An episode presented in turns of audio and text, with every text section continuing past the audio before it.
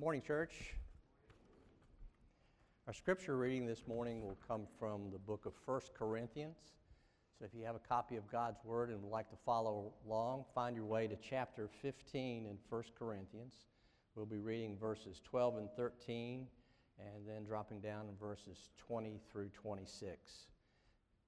Now, if Christ is proclaimed as raised from the dead, how can some of you say that there is no resurrection of the dead?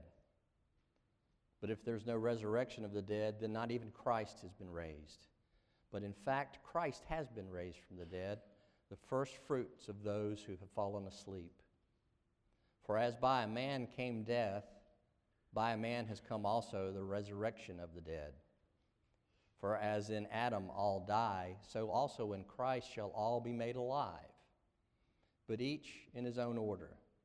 Christ the firstfruits then at his coming, those who belong to Christ. Then comes the end when he delivers the kingdom to God the Father after destroying every rule and every authority and power. For he must reign until he has put all his enemies under his feet. The last enemy to be destroyed is death. This is the word of the Lord for the church today. Well, good morning to you as we open our message, I wanted you to hear a little bit more from Jacob Mitchell Shem. Five years ago, it was five years ago when that video was filmed, right? Is that right? Yeah. Yeah, yeah. A lot has changed, you know. In, in five years, we've eaten a lot of Bojangles biscuits together, been on some trips, some mission trips together. But his name has changed. We, we used to call him Jake or Jacob, now affectionately Mitch. So this morning, I wanted you to hear a little bit more from Mitch about what happened in his life five years ago, but what's going on in his life today, um, and thinking about the, the Apostles' Creed. So, Jacob, why do you think five years ago, when you were confessing your faith for baptism, why did you include the, the Apostles' Creed in your testimony? Because I think it's important to recognize that I'm broken, I'm flawed, I cannot save myself, and that's when Jesus steps into my life.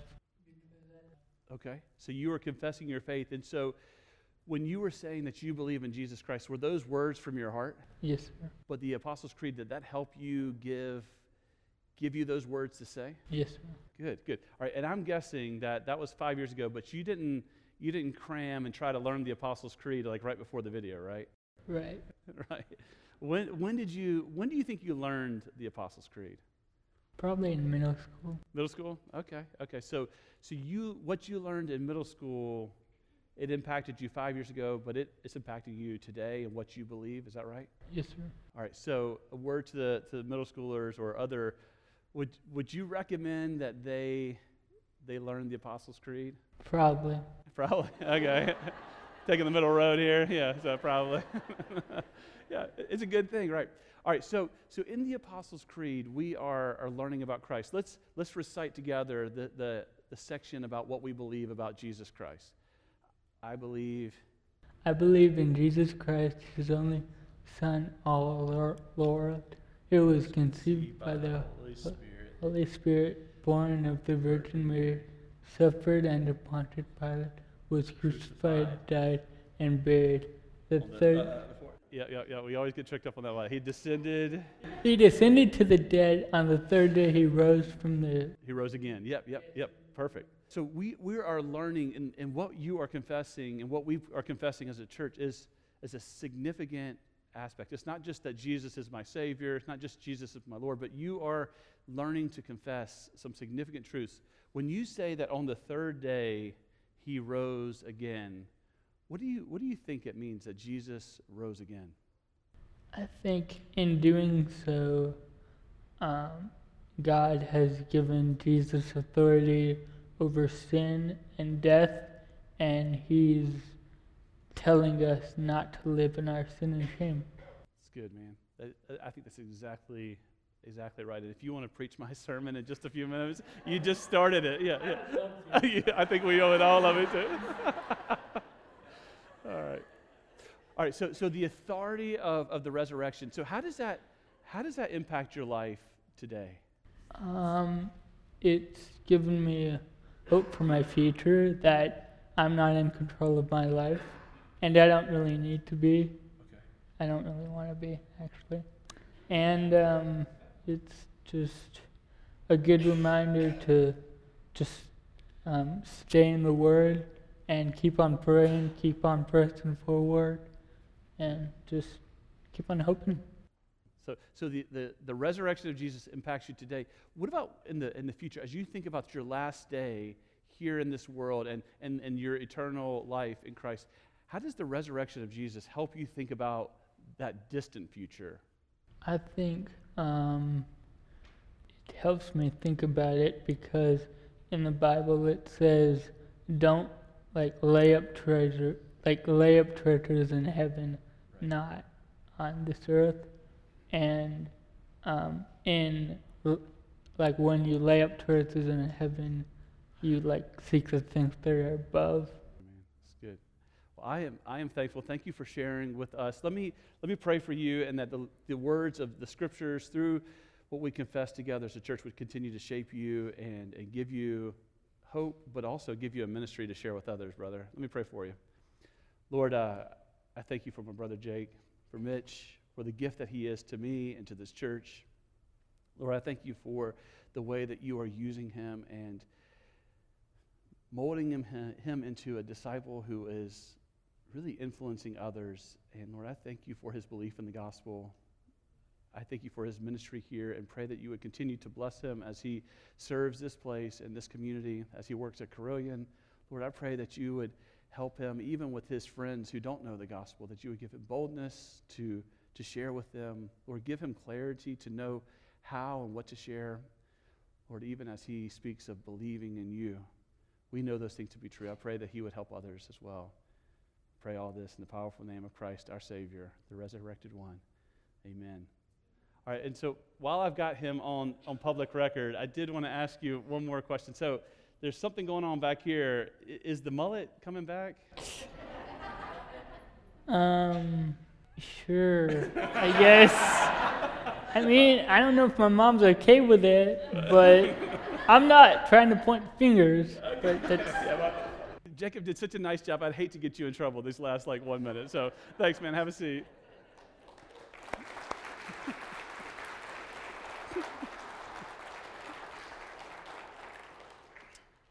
it is, it is good to, for us to confess our, our faith. And even as we were thinking about this series, there was this video five years ago that came to mind, thinking of a, of a young man who was confessing his faith before baptism, utilizing the Apostles' Creed. We think there is value in us learning our faith and learning to confess our faith. So, Jacob, thank you for, for sharing. I know it's not a lot of people don't like to get up in front of others and share, but Jacob, he was very willing, and thank you for, for sharing with us. This morning, we're continuing to think about the resurrection of Christ as worded in the Apostles' Creed. Seven simple words, very simply written, but, but the impact that these words have on our life and on our faith and really on our world are really significant. On the third day, he rose again. On the third day, he rose again. Seven simple words, but the impact on our faith is significant. And while there are many things that we believe about Jesus, what we believe about the Bible, who God the Father is, there are so many things about our faith that are important, that really build a structure for our belief.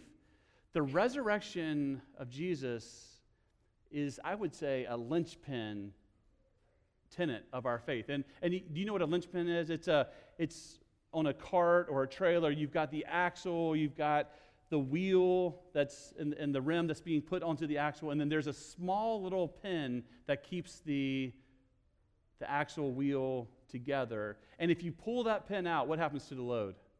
It all collapses, right? Because you start moving the, the cart, moving the trailer, and the, without the linchpin, the, the wheel falls out, the whole thing begins to fall apart. The resurrection of Jesus Christ is one of those key tenets of what we believe that if you pull it, the whole thing falls apart.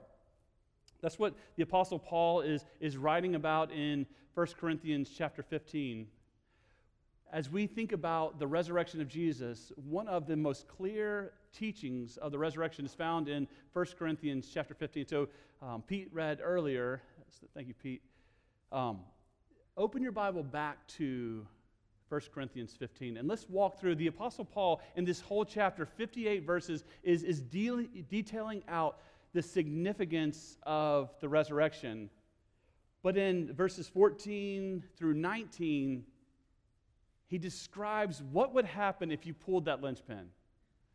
If there was no such thing as a resurrection of Jesus Christ, what happens to our faith?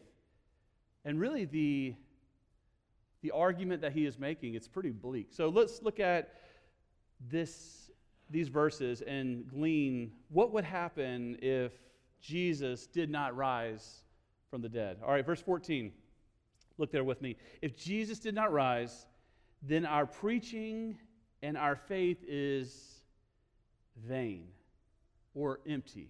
It's, it's hollow. There's, there's nothing to it. If, if Jesus did not rise, there's nothing to our faith. It's just like an empty canister.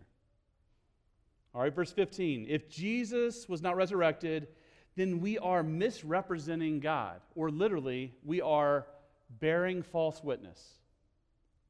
We're breaking even one of, one of God's Ten Commandments. If, if Jesus did not raise from the dead, if he's not raised from the dead, then we are misrepresenting God. Verse 17, the first part. If Jesus is still dead, then our faith is futile. 17b. Without the resurrection, you and I are still in our sins. There is no forgiveness of our sins. Could you imagine that? Think about the, the record of debt, Colossians 2, that stood against us. All right, if you were to calculate all of your sins in your entire life, just the ones that you can remember, how long of a list would that be? If Jesus Christ is still in the grave, then that list of wrongs is still weighing us down. And we can never get out from underneath that. If Jesus Christ did not raise, we are still in our sins. Verse 18 If Jesus is still in the grave, those who have died previously, who, who are dead, they are perishing, are being destroyed, and so will we.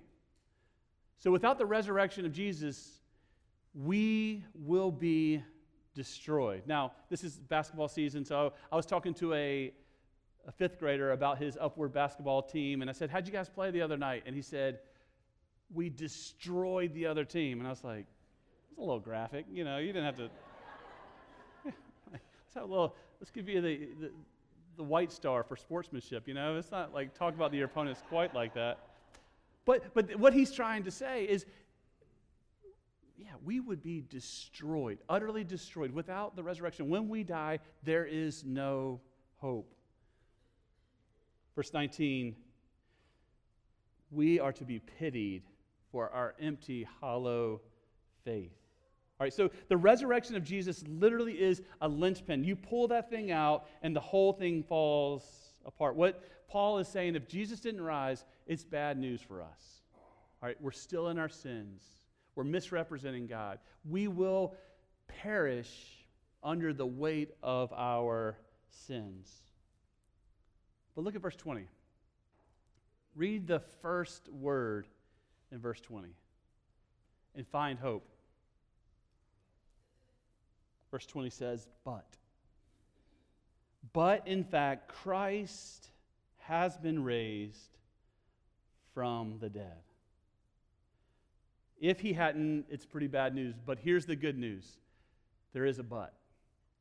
And that this but it is factual that Jesus Christ has gone into the grave, and then three days later, he has defeated death itself, sin and Satan, the things that would hold us in the grave. And so this morning, we are going to examine 1 Corinthians 15 and see the implications that the resurrection of Jesus Christ, the, the reality that it has on our lives today. Just like I asked Mitch a few minutes ago, what is the resurrection of Jesus? How does it impact your life today? And how does it impact you on that last day? That's the, the two questions we're going to try to address this morning. Looking firstly, how does the resurrection of Jesus impact our lives today? Well, first, we live under the authority of Jesus Christ. Right? We live under the authority of Jesus Christ, who is risen. In the Gospels, and, and just a few months ago, we spent some time as a church walking through the, the Gospel of John. And, and when you read the Gospels, you see that Jesus has a significant authority. He, he teaches with great authority, right? He has the authority to forgive sins. No one else had that authority. Jesus has the authority to cast out demons. He has the authority over diseases. He heals the sick. He has authority over Satan himself, over earthly rulers. He has the authority over Pilate. Do you remember that conversation in John 19?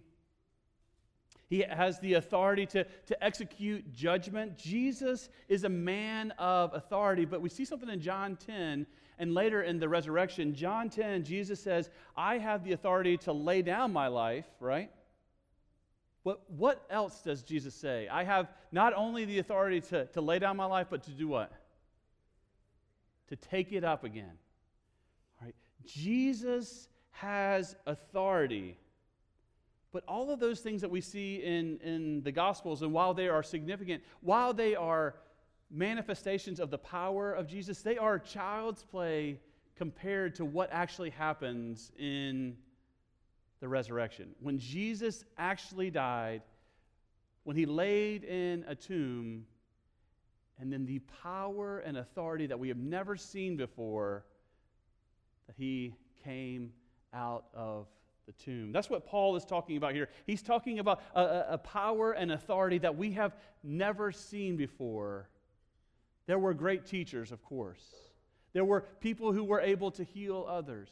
But this kind of power that Jesus demonstrates in the resurrection is like no other authority. Look at what Paul says in verse 20. Let's continue reading 1 Corinthians 15 20 to 26. But in fact, Christ has been raised from the dead, the firstfruits of those who have fallen asleep. Listen for the authority language here. For as by a man came death, by a man has also come the resurrection of the dead. For as in Adam all die, so also in Christ shall all be made alive. Okay, so he's saying, all right, Adam, through Adam came death to all people, but there is one way for us to receive life. That is through Jesus Christ. Verse 23. But each in his own order, Christ the firstfruits, then at his coming, those who belong to him. Then comes the end when he delivers, or some translations say, when he ushers in the kingdom of God to the Father. The, the kingdom of God, the Father, after destroying every rule and authority and power. So, this is, this is another aspect of, of Jesus' authority. Because he has risen from the grave, he has the authority to usher in the kingdom of God. All right, so our, our, service is pretty full today. Maybe we had some ushers bring some people in and help you find a seat. An, an usher's job, they're, they're to kind of walk alongside of you, help you kind of help you get through the chaos of having a few hundred people in a, in a small space. They're, they're trying to help you lay aside these things to help you find your place, right? what Paul is saying here is that Jesus Christ is ushering in not just a person, not just a group of people, he's ushering in, he's, he's bringing in the kingdom of God. And how he's going to do that is he's going to lay aside every evil power. He's not just going to push them aside. What does that say in verse, I think 23, what does it say? 23 or 24? He's going to destroy them All right, He's bringing this one, this one is going to bring in the entire kingdom of God by destroying every rule, every authority, every power that would seek to come against the kingdom of God. This is not, this is a power. You don't want to stand against this risen Jesus. He is ushering in the kingdom of God. All right, and then continues, for he must reign until he has put all of his enemies under his feet. The last enemy to be destroyed is what? Death. He is able to destroy death. And then as you continue to read, he's, he's going to almost mock death. Death, where is your sting? Death, where is your victory? Jesus has defeated death. And here's the good news. Here's what we believe. This is when we confess the creed. This is what we say. We believe that these things are true. And because of that, it's not some belief out here, but this impacts how we live our lives today. We don't just believe in a risen Savior, we believe that the risen Savior is with us and is walking with us. And He's not just ushering into the kingdom of God later in life, He is walking with us in life and even through our death into eternity. We walk with the risen Christ.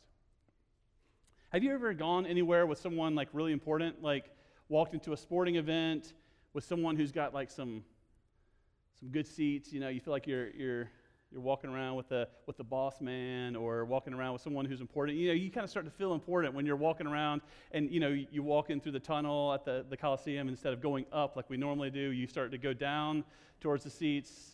Yeah you feel like oh man i got some stuff going on. Well that was kind of what that, that's the sentiment that um, yeah we, we, i had a conversation a couple weeks ago with my son. Actually my, my wife was re- relaying this conversation with my youngest son Luke, who's six years old, and he's in kindergarten. His, his mind is pretty sharp, and he's starting to figure things out. And they were riding in the car, and Lauren was recounting this conversation that she was having with Luke, and he said something to the effect, You know, when I get older, when I grow up, I want to be a pastor.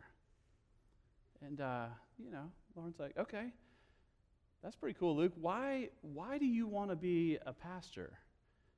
And he goes on to explain again, this is basketball season, we're, we're knee deep in, in upward basketball. He says, If I were a pastor on Saturdays at the upward basketball game, I could go to the snack bar and get anything I wanted.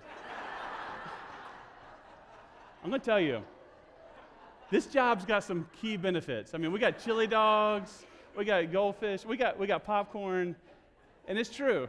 He's seen it from the source. His dad going and getting anything he wants from the snack bar. In his mind, he sees power and authority as we walk up and I say, Son, let me, all of this could be yours. right. That's, as Christians, we tap into, we don't have the authority ourselves. We, we, are, we, we, re, we recognize our limited authority. But we, we tap into and we walk with the risen Savior. And because of that, the authority of Christ reigns in our life. Because he lives, he is the ultimate one that has authority not just in the world and not just in the future, but he has that authority in our lives. Been thinking this week, what are the things that, that seem to speak with authority in your life? What are the things that seem to have authority over you, to, to hold you captive? Not the good things like parental authority or, or governing laws or civic leaders, not those things. But what are the rulers and the powers and the authorities that are holding you captive? Is it fear? Is it fear of the opinion of others?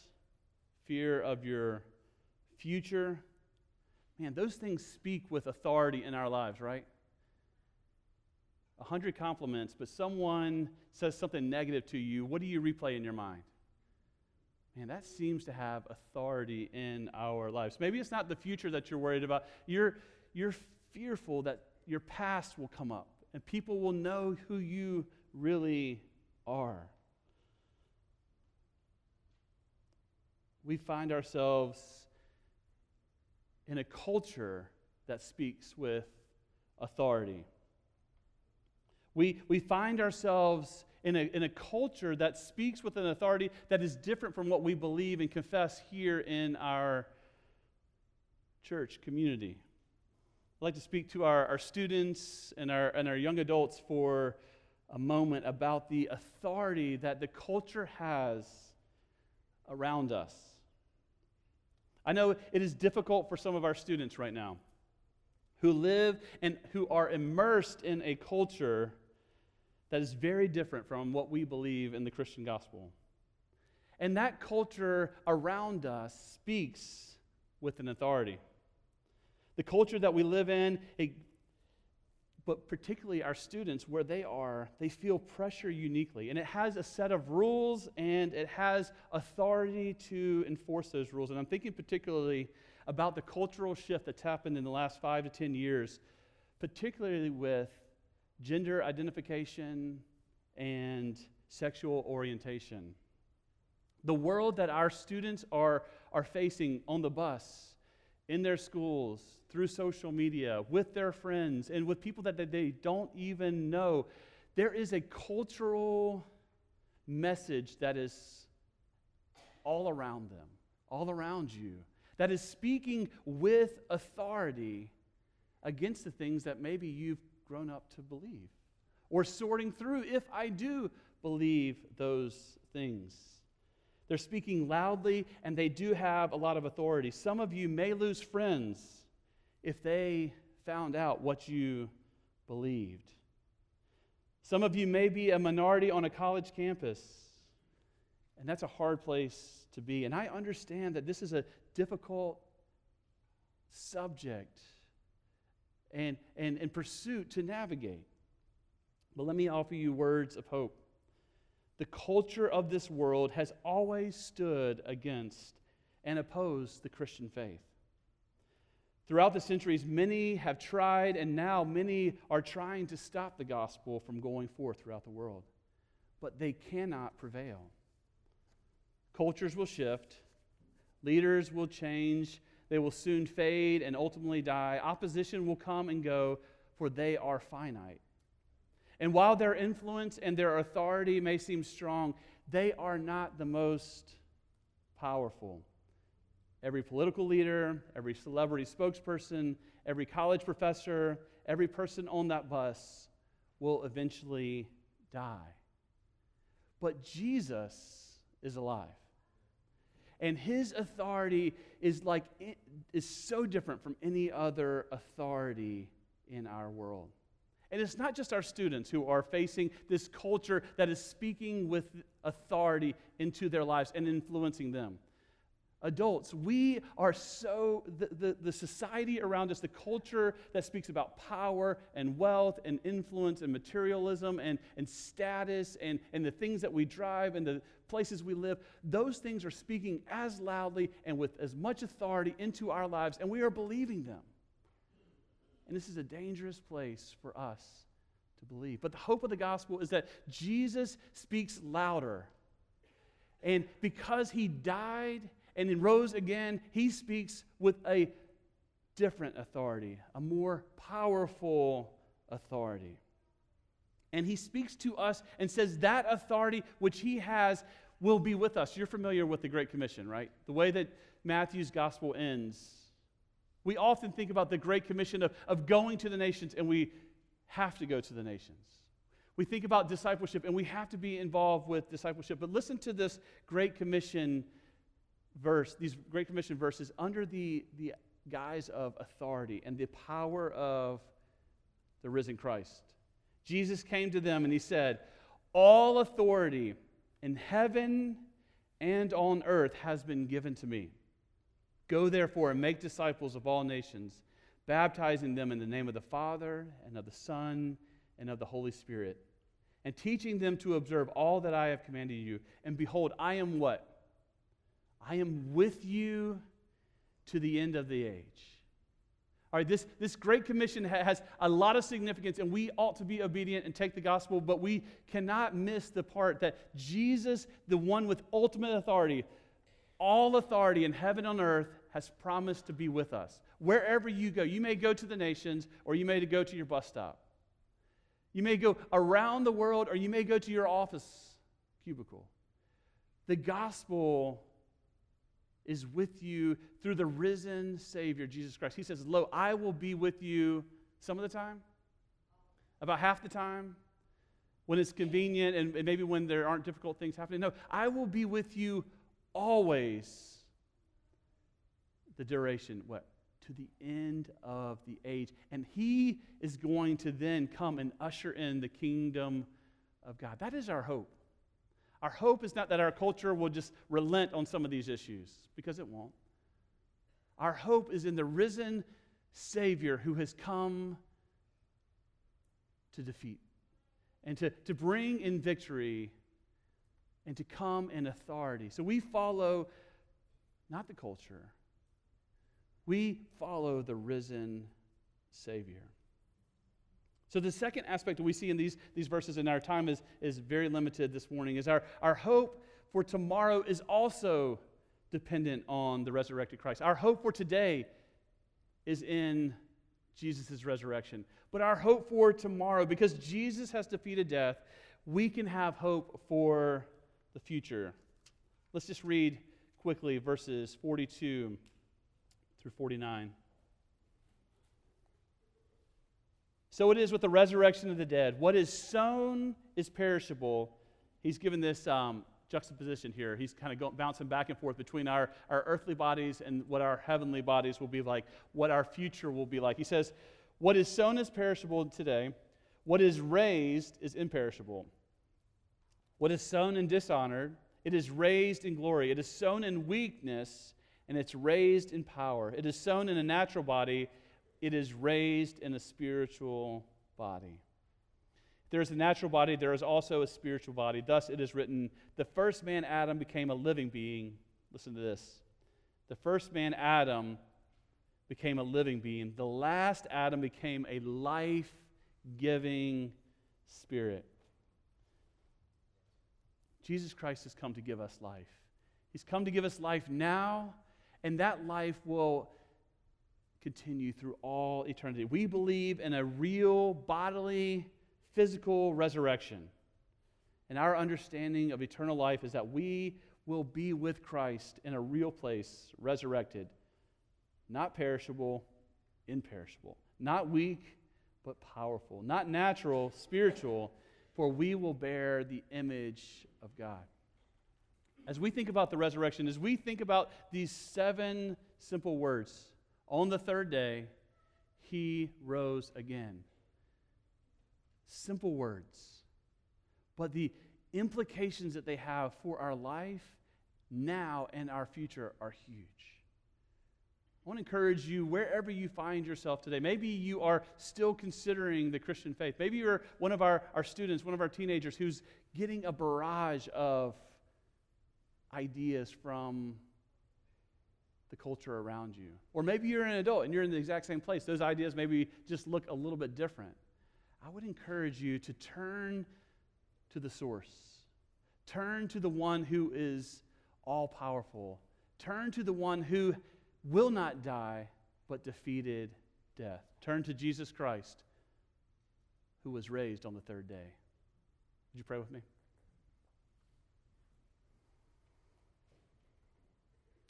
Lord, we need you.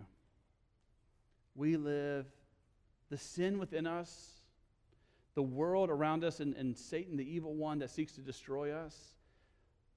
Lord, sometimes the pressure seems too much for us. And yet we give you thanks and praise that on the third day you rose again.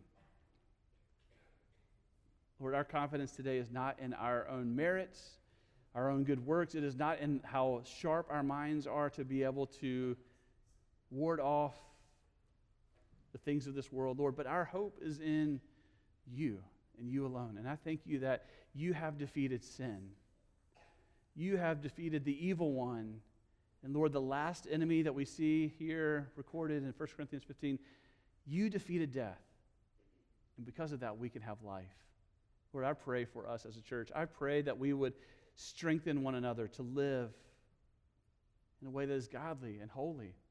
We would, we would help one another as we disciple our children and disciple one another to, to shut out the voices that are not truth. And that we would follow you, the risen Christ, today, tomorrow, and forever. Lord, we thank you that all authority in heaven and on earth are, are yours and that you have promised to be with us even to the end of the age. That is our hope, we pray. In Christ's name, amen.